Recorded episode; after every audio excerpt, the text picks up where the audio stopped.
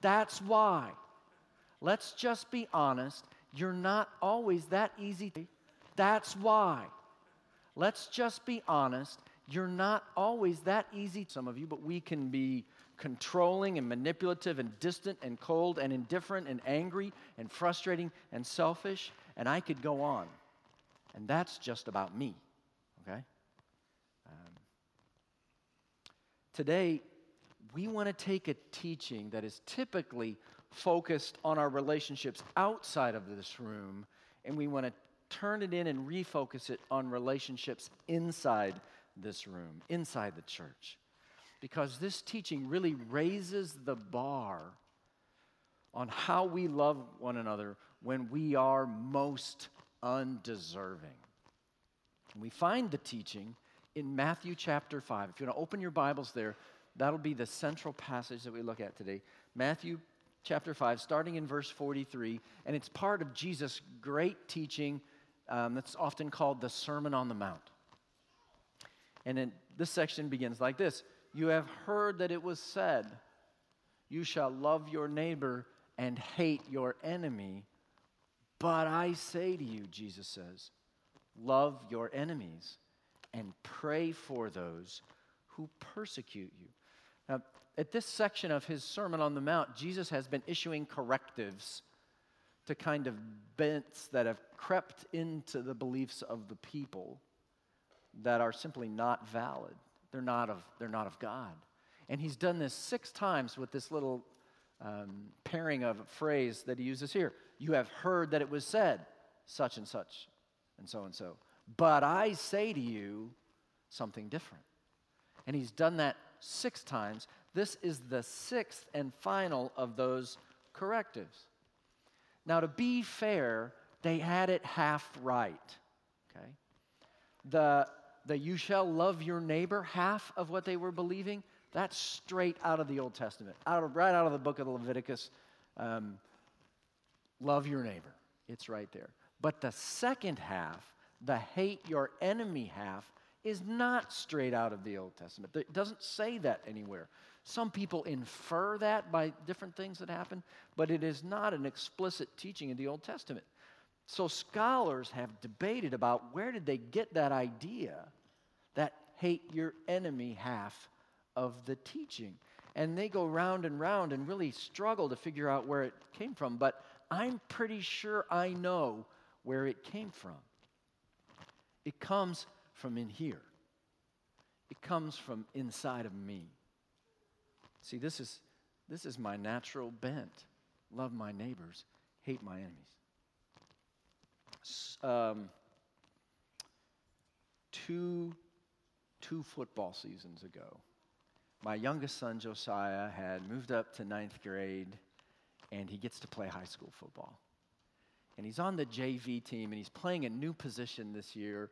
They moved him to middle linebacker, and he's finally figuring it out, and he's and he's getting pretty good at it.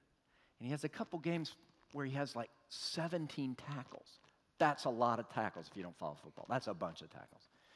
And then we get this game set up with a team that we don't normally play. They've been a perennial powerhouse in our state, in our division, and uh, kickoff is set, first play of the game.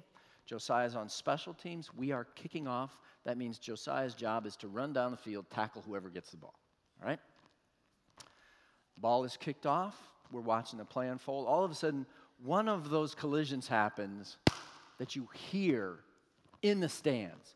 And we look down there, and sure enough, there are two kids on the ground, and one of them is Josiah.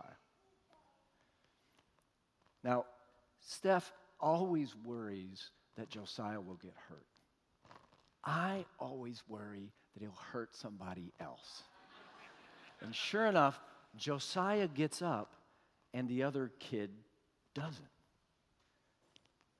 And so things unfold.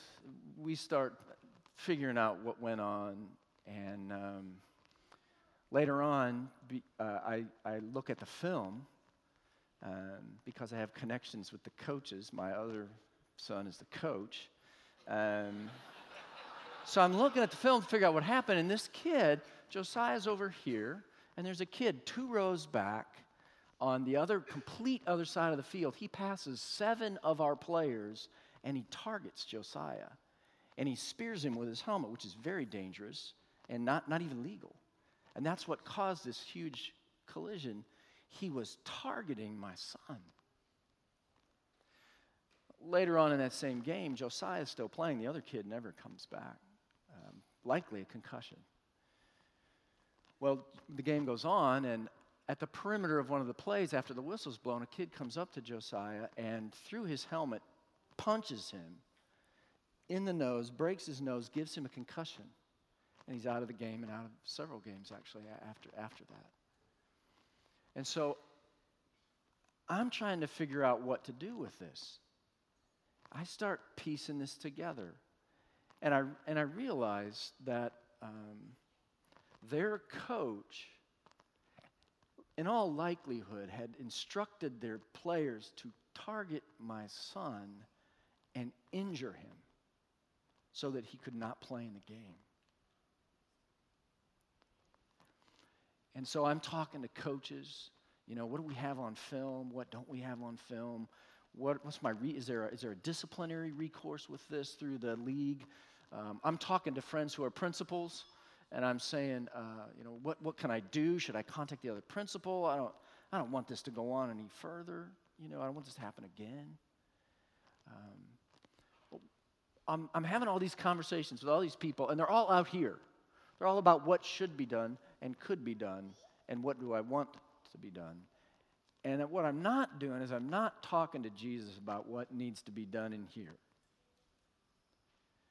And what Jesus says to me is, I say to you, Larry, love your enemies and pray for those who persecute you.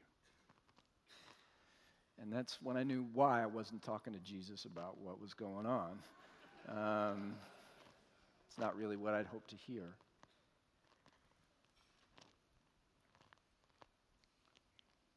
See, Jesus says that I am to love him.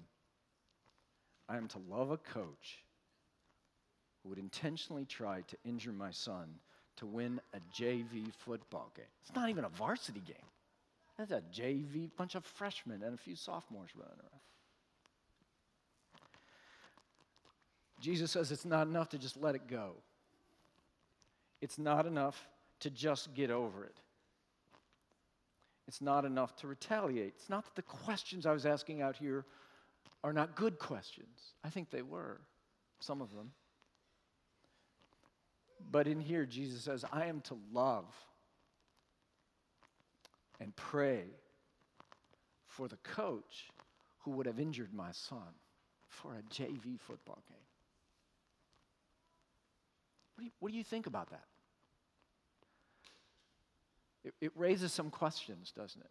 Um, it raises lots of questions, most of which we're not going to answer today because Jesus answers a series of questions for us, and I think they're the ones that he most wants us to think about. They're, he doesn't answer them all, but he does answer three of them. Uh, he answers the question why we are to love our enemies and how we are to love our enemies, and then a second time from a different angle, how we are to love our enemies. So why, how, and how. And um, before we look at Jesus' answers to those questions, um, I would like to, my, my my belief is that it's not just my bent to love my neighbor and hate hate my enemies, it's yours too. And so, as I warned you, Jesus is downright meddlesome today. And I think we need to pray, pray together and just make sure that we are ready to welcome some very meddlesome teaching from Jesus. So if you would bow with me, let's ask him to be kind to us. Jesus, this teaching is not in us to do. We need you to do it in us and through us. So have mercy on us now and bring your teaching to light in the areas where our, in our life, in the relationships in our life where it needs to be employed, where we need to follow and love you. And by your Spirit and your word, give us grace and strength to do it. We ask in Christ's name. For your sake. Amen. So first, why? Why would Jesus ask this of us? What exactly is he asking us to do? Um, a couple of years ago, some of you remember, there were horrible terrorist attacks in Mumbai, India. Um, and there's a, uh, a very fiery, opinionated, Orthodox Jewish rabbi who frequently makes the rounds on cable opinion shows, who wrote an article about those terrorist attacks. His name is Rabbi Shmuley Boteach. And in that article, Boteach argues that people of goodwill ought to hate, passionately and actively hate people who commit acts like those in Mumbai. And here's how he deals in that article with Jesus' command to love our enemies. He says, as for my Christian brethren who regularly quote to me Jesus' famous saying, love your enemies, my response is that our enemies and God's enemies are different parties altogether. Jesus meant to love those who steal your girlfriend, cut you off on the road, or swindle you in a business deal. But to love those who indiscriminately murder God's children is an abomination against all that is sacred. Is there a man who is human, whose heart is not filled with moral revulsion against terrorists who target a rabbi who feeds the hungry? Would God or Jesus ask me to extend even one morsel of my limited capacity for compassion to fiends rather than saving every last particle for their victims instead? Could God really be so unreasonable? Could Jesus be so cruel as to ask me to love baby killers? And would such a God even be moral if he did? Could I pray to a God who loves terrorists? Could I find comfort in him knowing that he offers them comfort as well? No, such a God would be my enemy. He would abide in Hades rather than in heaven, and I would be damned before I would worship him. I will accept an eternity in purgatory rather than a moment of celestial bliss shared with these beasts. Okay. Now you know why he's on the cable shows, right? Pretty, provo- pretty provocative guy. Um... Let me give you a contrasting response. Different atrocity, but similar in, in nature. Um, this comes from Pastor John Piper.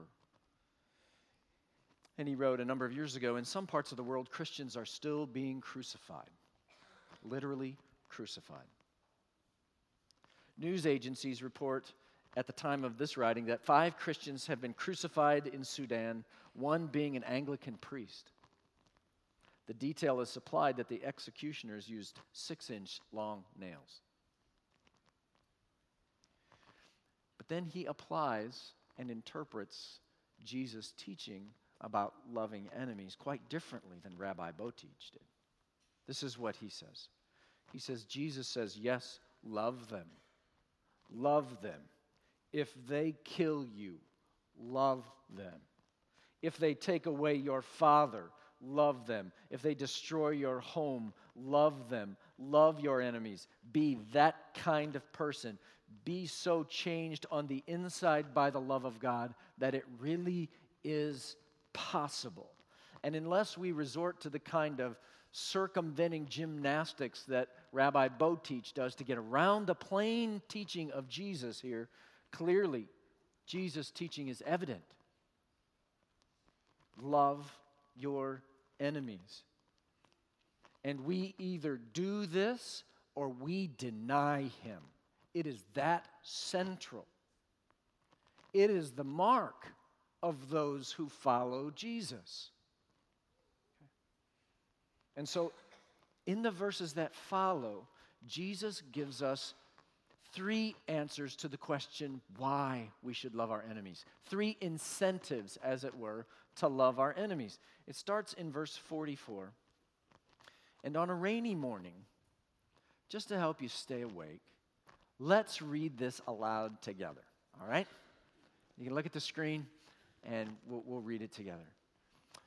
But I say to you, love your enemies and pray for those who persecute you, so that you may be sons of your Father who is in heaven. For he makes his sun rise on the evil and on the good, and sends rain on the just and on the unjust. For if you love those who love you, what reward do you have? Do not even the tax collectors do the same? And if you greet only your brothers, What more are you doing than others? Do not even the Gentiles do the same? You, therefore, must be perfect as your heavenly Father is perfect.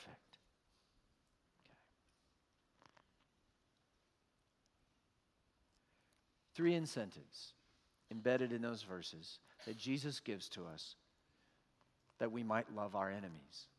Um, and the first is in those first verses, verse forty-four and forty-five, where he says, I say to you, love your enemies, pray for those who persecute you, so that you may be sons of your Father who is in heaven. Incentive number one, when we love our enemies, we are sons of our Father who is in heaven. Now, let me explain what I think this is not, what Jesus does not mean first. What he doesn't mean here is that all you ladies are excluded, okay? This is not a gender-exclusive statement, okay? It is simply a way of reflecting that in Jesus' kingdom, all the rights that belong to sons in that culture are now available to all his, all in his kingdom, regardless of the gender. Okay? So it's not a gender-exclusive statement. It's also not a statement that this is how you become sons, that if we love our enemies, then we are, then we can be adopted into God's family by virtue of the work that we do to be good enough. Loving your enemy, John Piper says, doesn't pay for your birth into God's family. It just proves that you've already been born into God's family. What Jesus does mean by our being sons of our Heavenly Father when we love Him, when we love our enemies, rather, is, is twofold, I think. Um, first, it can mean, this expression to be sons of our Father in heaven can mean intimacy of relationship. Um, Professor Dale Bruner calls it the divine carrot. The strongest motive, he says, for keeping Jesus' hard commands is this. When we do try to keep them, we experience God's fatherly love in a way that we had not experienced that love before. So that as we obey Him, we experience His pleasure on our lives in ways that we otherwise would not. So intimacy is, expli- is implied in that expression. But I think centrally what Jesus means is that we become like Him. Okay? It's that old expression, like Father, like Son. Okay? Jesus essentially is saying in the next little bit, this is what the Father does with His enemies. So when you love your enemies, you're being like Him, like Father, like Son. In verse forty-five, he says, for He makes the sun rise on the evil and on the good, and sends rain on the just and on the unjust. He makes the sun rise and the rain fall on good and evil alike. Again, Dale Bruner says, in creation, Jesus sees God's love for His enemies. Hence, Jesus' command is not asking disciples to do anything God Himself is not doing daily and doing in great profusion through the millennia. It's happening today. The sun rose, the rain came. All around the world it's happening, and God's mercy is falling on Al-Qaeda, on ISIS, on Boko Haram, just like it's falling on the Christian missionaries who are embedded in those same countries. God's love is that lavish that every day God is loving His enemies in practical, life-giving, life-sustaining ways. He's done it here this morning. The sun came up and the rain has fallen. The love of God poured out on the just and the unjust. Before a holy God, we are all enemies, and He has loved us when we were still enemies, the Bible teaches us. And so we become like Him, like Father, like Son, when we do the same. We have received our Father's love when we were still enemies. We should pass it on. We should, Jesus says, the incentive is that we are like our Father. when we love our enemies. We're perhaps most like our Father when we love our enemies. Now, the second incentive he gives to love enemies is in verse forty-six. He says, if you love those who love you, what reward do you have? The implication is, hey, there's a reward for loving enemies. Okay? And if you read the next couple verses into chapter six, and he talks more about reward, that reward comes from the Father who sees what we do in secret. So when you love your enemies, God himself, who owns it all, is going to reward you. God is going to reward you. And it do, there are no better rewards, okay? You do not want to miss out on God's reward. Like I said, he owns it all. He can be more lavish, and he longs to be more lavish than anyone else. And plus, his rewards are always connected, not just to what he gives, but to who he is and to knowing him. The reward is being invited to know God more and more through our obedience in this way. Here's an example of that relational reward from the book of Hebrews. It says, without faith, it's impossible to please him. For whoever would draw near to God must believe that he exists and that he rewards those who seek him. God is the reward. You get, you get to draw near to God and know him. When we love our enemies, Jesus is teaching us, God is our rewarder. And nothing satisfies like the reward that is God himself. So, a third incentive, a third reason to love your enemies. In, back in verse forty-six again, if you love those who love you, what reward do you have? Do not even the tax collectors do the same? And if you greet only your brothers, what more are you doing than others? Do not even the Gentiles do the same? So Jesus underscores this incentive with three questions back to back to back. Do not even the tax collectors do the same? What more are you doing than others? Do not even the Gentiles do the same? Gentiles is just an expression that means non-believers. And tax collectors is just an expression that means tax collectors. Okay? Only in Jesus' day, they were notorious cheats as well as being people who took your money that you didn't want to give them. Um, Jesus says that love for enemies is what sets us apart as distinct from the world, from a non-believing world. It's the mark of a follower of Jesus, this love, even for enemies. You remember um, a couple weeks ago, I, I quoted um, this little brief snippet from John Ortberg. He put it so well. He says, Christians are supposed to be different from people in the world by being more loving and more gentle, but everybody knows we aren't. So don't we have to do something to show we're different? In other words, he says, if we can't be loving and holy, shouldn't we at least be weird? Okay, being weird is not what's supposed to set us apart. Okay, the way we love, even our enemies, that is what marks us as followers of Jesus.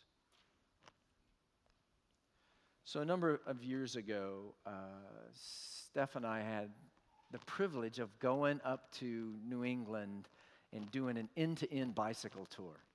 It was, was, was really, like, really cool. Um, you go to a historic inn, and you put your stuff there, and you get on your bikes, and you bike across this beautiful countryside of Vermont, and you end up at another historic inn, and minions bring your bags. It's fabulous, okay? And so we're in one of those legs, going from inn to inn, and uh, Vermont is not flat, and the roads are not straight. And so we're on a on a country road, but it's it's got enough traffic on it that it has a painted line down the middle, and it's one of these kind of roads. And so we're riding on the right on the edge of the road, on the near the shoulder, the edge of the pavement, and uh, there's a driver behind us, and she is having fits getting around us. Um, she tries to pass when it's not safe to pass, and when it's safe to pass, she doesn't try to pass. And it's, it goes on like this for a long time, and finally, she makes it around us, and she is not pleased. Okay, it's evident She's not. She's an elderly lady. It's evident she's not pleased. And she just kind of goes merrily on her way. And we continue along, and we make the turn to go into the city that where, where the inn is. And I see, standing in the middle of the road, this little grandma with gray hair doing this. Okay? Right, and she's in the middle of the road. So we stop, and she lights into us, explaining to us in no uncertain terms that we did not pay taxes to ride our bicycles on her roads, and so on and so forth, et cetera, et cetera. And uh, I was a little taken aback um, by this confrontation in the middle of the road by this little gray-haired lady. Um, but there's an expression um, that is in Latin, and it's so appropriate. It says, Soli Deo Gloria. Only to God be the glory. Because my response was, the first thing I said was, I am so sorry that we made that dangerous, that you felt threatened, that you were afraid, and that we we messed up your day. And, and you know, have a great day. Go on in the city ahead of us so that we don't get in your way. And she said, I am not going to go in. I'm going to sit right here until you get all the way in. So it's going to take us like fifteen, twenty minutes to get into town. So I guess she just sat there. We never saw her again. Um, but you know that, um, for that response to come out of me, um, God gets the glory for that. I think in part that's the result of decades of reflection on just the magnitude of my sin against the Father that I love, and the greater magnitude of His love for me. I, I was loved in such a way that my, my immediate response was to pass it on. And again, to God be the glory. That is not always the case. In fact, that's the only example, personal example I have of that. So you'll probably hear it again. But there's a couple we're riding with, okay? They are not believers, decidedly not believers, Steve and Caroline. And they're way younger than us, so they always finish way ahead of us. And uh, we get back and we have dinner with them in the inn that night, and I tell him the story. And he says, what'd you do? And I tell him what I did. And he looks at me and he said, I would not have done that. Again, to God alone be the glory. See, that is why Jesus says we must love our enemies. To be lights shining in the darkness, lamps on a lampstand, a city set on a hill. We live and we love distinctively before a watching world. We are sons of our Father in heaven, eager to receive the reward of His pleasure on our lives. Jesus says that's why. That's why you should love your enemies. Now how? Second question is how. How does that look to actually love and not hate our enemies? And and to, to get a, a, some insight into that, I want you to turn to Luke's account of Jesus' sermon, and he gives us some added detail. In Luke chapter six, just two verses, verses twenty-seven and twenty-eight, Jesus says, but I say to you who hear, love your enemies. And then he says, do good to those who hate you, bless those who curse you, pray for those who abuse you. And he gives us three practical ways to love our enemies. And the first is to do good to them. Jesus is calling us to actually do good and loving actions towards those, he says, who hate us. Okay? It's not enough to not retaliate, to not hate back. Jesus says we must actively love by doing good deeds towards those who love, who hate us, right? Towards our haters. Now, the Apostle Paul expands on this teaching, I think, when he writes in Romans twelve. He says, if your enemy is hungry, feed him. If he is thirsty, give him something to drink. for by doing so you will heap burning coals on his head. Do not be overcome by evil, but overcome evil with good. And so the imagery that Paul is drawing on here from, from the Old Testament book of Proverbs is the meeting of needs. He is saying, when your enemy, the person who hates you, who dislikes you most, when they have a need, God is calling you to meet that need. You are the one he wants to meet that need. And I would like to make a plea for special application of this principle in the hard places of your marriage. When marriages struggle to the point where love grows cold and hate finds a way in sometimes, dislike, disdain. Jesus here gives us counsel that we must heed. He says we are to even love those who hate us. And we are to do that, Paul says, by loving actions, good deeds. He says we must not be overcome by evil. And he holds out the hope we can actually overcome evil by doing good. Okay? And there's a helpful resource just as a place to start. It's called, uh, I believe it's called the Love Dare. And it's just forty days of loving acts, good loving acts to be formed, to be performed for your spouse to help overcome evil with good. Jesus says, do good to them. Do good to those who hate you. He also says that we are to bless those who curse us. So he says we are to love with our actions. We are also to love with our words. We are to wish our enemies well. Back in our passage in Matthew five, Jesus gives the simplest of examples, a great starting point. He says, if you greet only your brothers, what more are you doing than others? Do not even the Gentiles do the same? The implication is we are to greet our enemies. We don't avoid them. You know people that when you see them coming in the grocery store, you go down the other aisle, right? You see people on one side of the street, you would cross to the other. Um, you don't, Paul says we greet them, or Jesus does. Paul, Jesus says we greet them. We don't avoid them at work or at school or at family reunions or at the lobby, in the, cof- in the coffee bar in the lobby at church. We seek them out and wish them well. Dale Bruner says, sometimes Jesus is not asking for exceptionally heroic behavior, but for behavior as routine as the way we greet people. It's an expression of our love for them.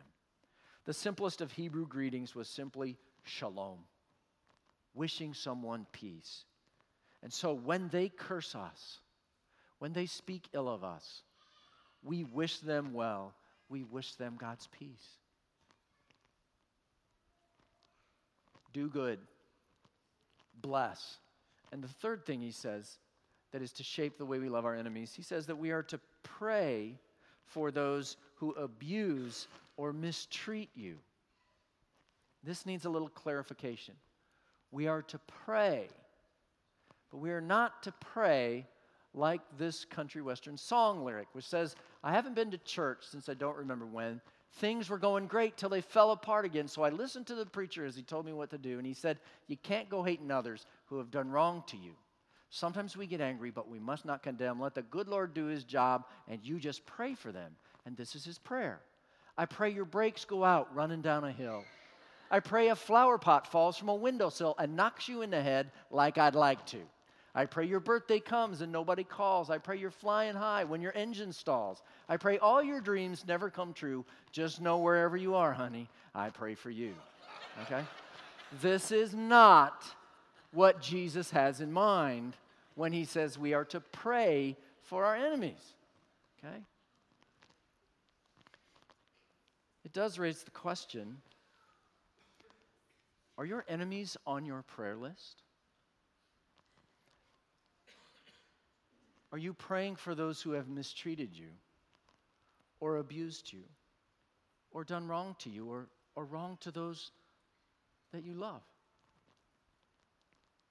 Are you praying for them to meet Christ and receive a grace that is even greater than the wrong they did to you?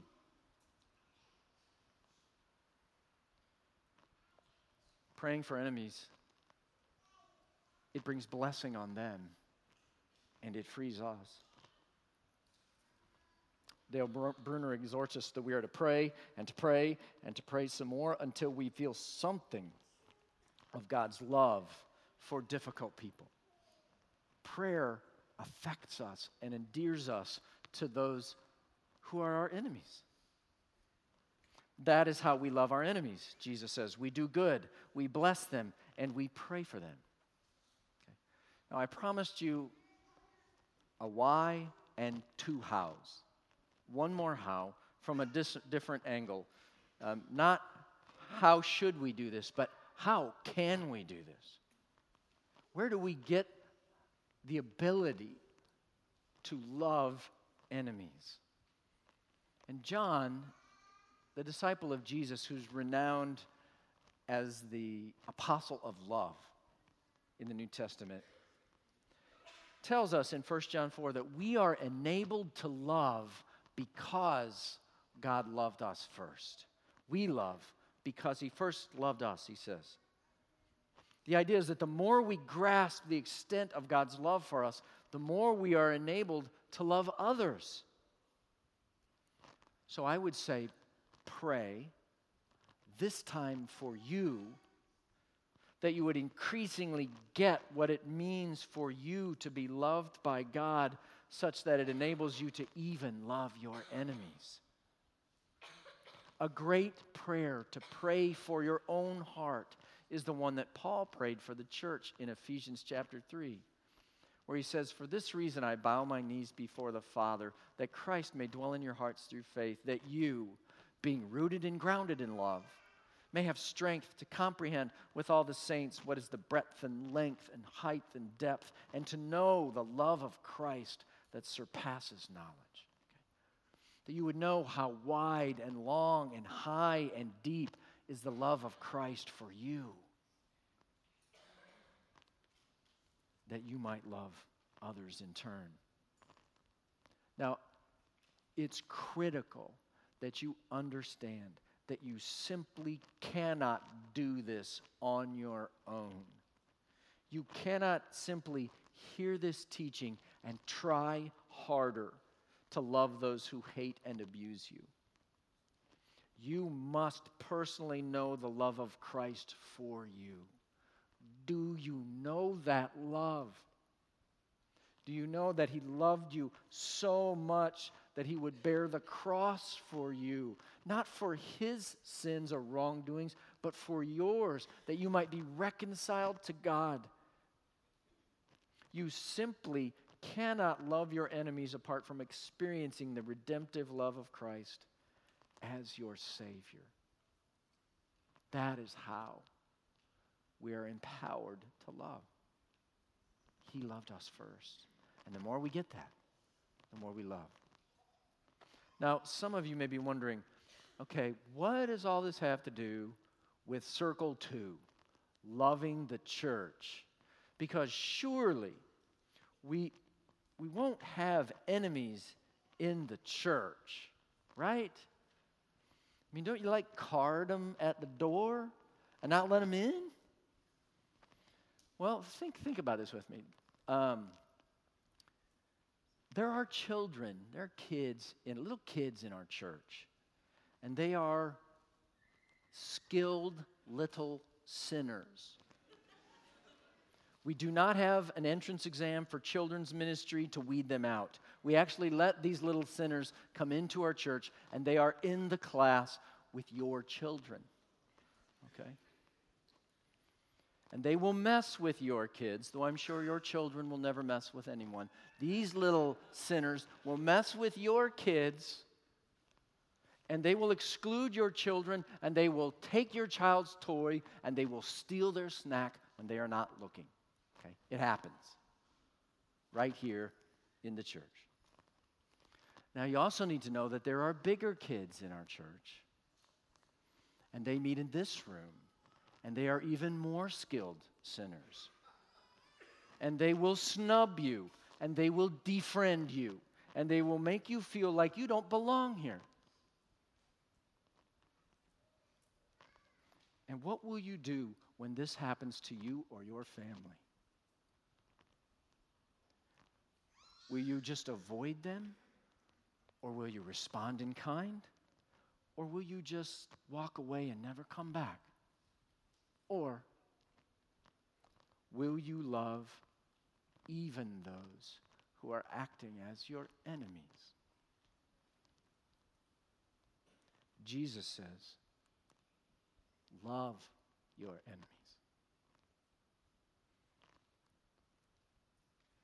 And so today we say we are lovers of God and followers of Jesus, so we will love our enemies.